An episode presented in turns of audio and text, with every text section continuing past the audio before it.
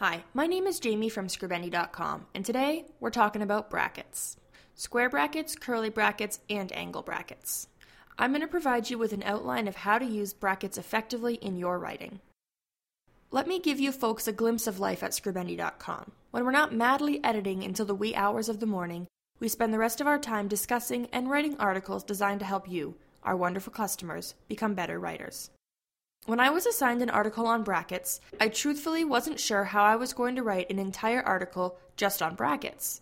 But I soon discovered through my research that brackets are actually more complex than most people realize. Square brackets. Sometimes square brackets are used to make a piece of text clearer. When a quote used in a paper contains the word it, the author of the paper will frequently use brackets to clarify the antecedent. This is done for a number of reasons but most frequently because when a writer uses a quote in a paper, the reader is encountering the quote out of its original context, and since readers rely on context to determine the antecedent, the antecedent needs to be provided. Square brackets are also used to enclose the Latin word sic, which means so thus. In academic writing, it is used to denote an error that originally appears in the source material and is not attributable to the author who is using the quote. For example, in a letter to the CK Daily Post, General Ross wrote, Extended tours of duty are not beneficial for maintaining a positive group morale. Sic. Square brackets are also used to indicate that a certain portion of a quote has been omitted. Curly brackets. Unless you are a physicist or a highly skilled mathematician, you're unlikely to encounter curly brackets in your research or reading. If you're a programmer, you would most assuredly use these bygone little squiggly marks. But much like hypercolor shirts or wearing spandex shorts for anything other than biking, curly brackets have largely fallen out of fashion.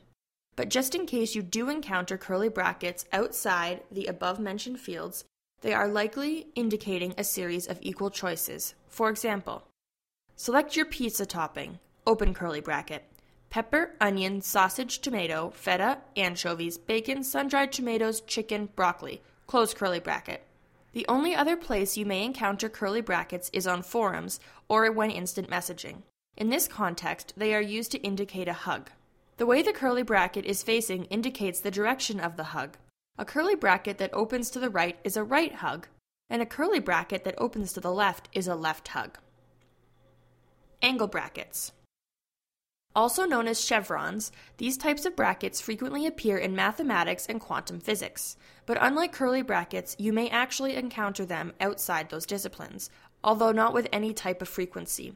Sometimes, although not often, angle brackets are used to indicate internal thought. Angle brackets are used frequently in comic books to denote someone speaking in another language. Double angle brackets are sometimes used in lieu of quotation marks. They are also used in computer mediated communication to indicate an action or status. Conclusion It's important not to overuse brackets or rely on them too heavily. Some writers use brackets in place of commas, others think the whole problem of brackets is better left alone. But you can avoid problems forever. At some point, you may have to use brackets, or you may encounter them in your research, in which case, we hope this article has helped.